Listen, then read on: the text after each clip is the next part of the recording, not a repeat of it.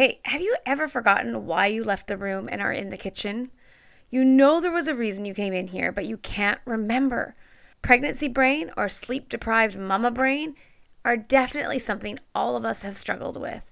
And yes, memory loss and dementia are horrific and debilitating diseases that our parents might be facing. And if that's you, I am so sorry. It is so hard. I have only witnessed from afar the toll Alzheimer's took on my aunt and uncle as she declined and eventually passed. And those two are my heroes in my heart for taking that responsibility on and trying to make her last years on this earth as happy as they could be. But today I'm going to ask you to view this topic through the lens of our young children and the lesson that can be taught around how dwelling on something or remembering and holding on to something for a long time can actually be detrimental to them.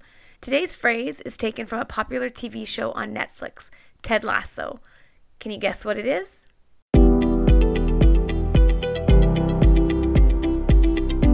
Hello, and welcome to the Lazy Parenting Podcast, hosted by me, Stephanie Kennedy, the self proclaimed OG lazy parent.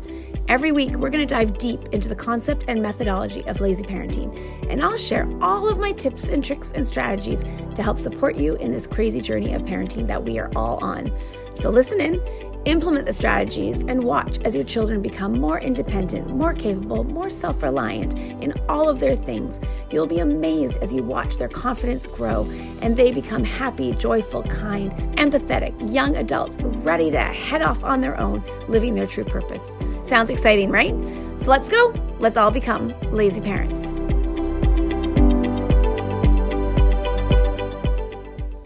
On the wonderfully funny and charming TV series Ted Lasso, Coach Lasso shares a multitude of quips and phrases to help his athletes become a strong team with a strong bond.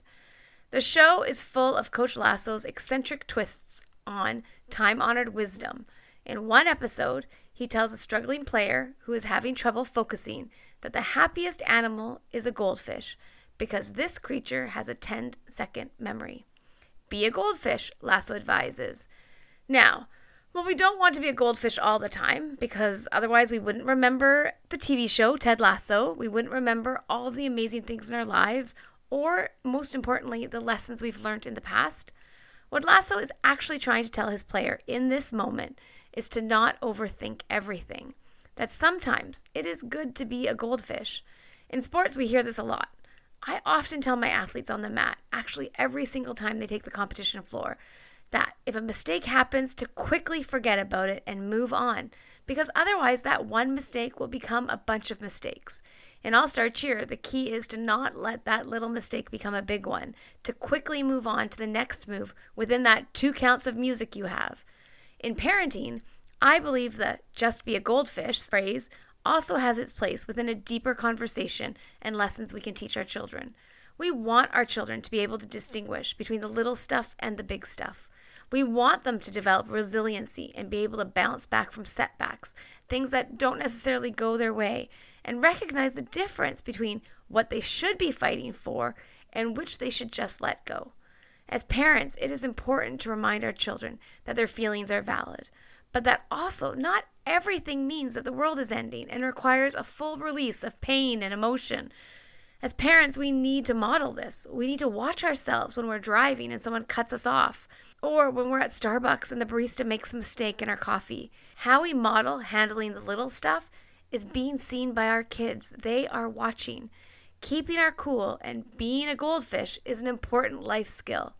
But again, hear me when I say that the bigger life skill is being able to distinguish what is the big stuff versus the little stuff. Now more than ever, we need to teach them that we don't sweep racial slurs or injustice or misogyny aside. As a white cis female, I have a responsibility to speak up and call out what in the past may have been seen as annoying or acceptable behavior. It is not okay, and I feel a deep responsibility to teach my children, especially my boys, to speak up and be loud voices for those that can't speak or those whose voices aren't being heard. So while memory of the past is so very important, so we can learn the lessons and do better in the future, most of what our children deal with on the day to day, thinking that the injustice of getting a blue bowl or a red bowl or not being first in line or some other child getting to sit in their favorite spot, that those things are the little stuff, and teaching them how to have the memory of a goldfish is what will benefit them. If you enjoyed today's episode, don't forget to make sure you are subscribed and following along on Instagram. The Lazy Parenting Podcast is available on Apple Podcasts, Spotify, and most every podcast app. If you enjoyed today's episode, please be sure to leave a five star review and tell me specifically what you enjoyed. I'd love to know. The Lazy Parenting Podcast is released every day. Links to Lazy Parenting on Instagram and Facebook can be found in the show notes below. See you tomorrow.